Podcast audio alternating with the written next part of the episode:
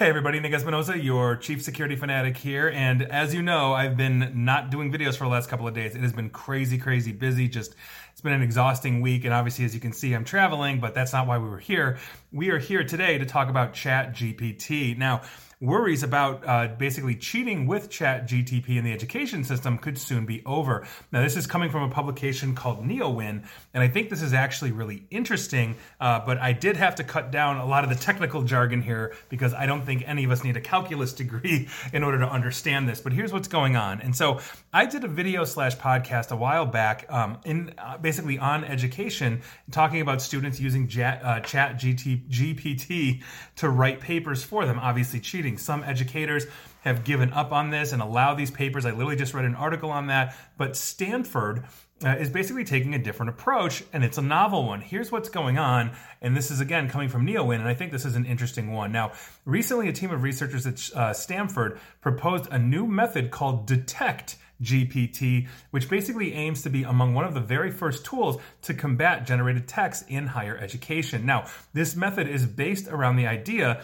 that chat generated by LLMs or language or large language models, and this is the most technical I'm going to get, typically hover around specific regions of the negative curvature regions of the model's log probability function. I do not expect you to understand that, but that is the core of what they are proposing here. Now, given that particular insight, even if you don't understand it, the team developed basically a barometer for judging if text is actually machine generated and it doesn't rely on training or artificial intelligence or collecting large data sets to compare the text against. Meaning it's very light. You don't have to aggregate a whole bunch of information. This is a novel concept. Now the team tested detect gpt on a data set of fake news articles and it outperformed other methods for detecting uh, basically generated text. Specifically they found that detect G- gpt improved improve the detection of fake news articles by a lot. Now, so in summary, for the most part, Detect GPT is a new method for detecting machine generated text that leverages the unique characteristics of large text or of text, excuse me, generated by LLMs. It is basically known as a quote unquote zero shot method that does not require any additional data or training, making it efficient and effective uh, as a tool for identifying machine learning or machine generated text. The use of LLMs are going to continue to grow. There's no doubt of that. Chat GPT has taken the world by storm. And so the importance of basically corresponding systems for detecting machine generated text is going to become increasingly critical. Detect GPT is a promising approach that could have a significant impact, especially they develop it and grow it. And I think that's 100% correct.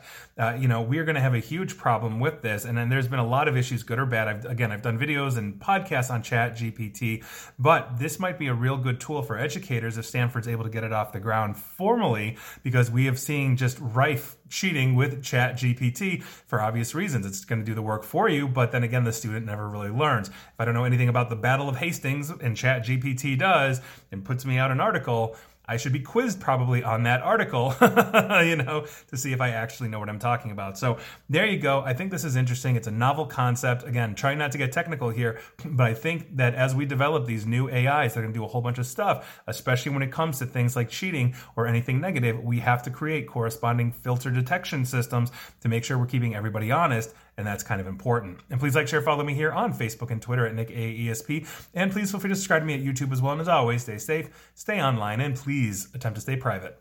Thanks, everybody.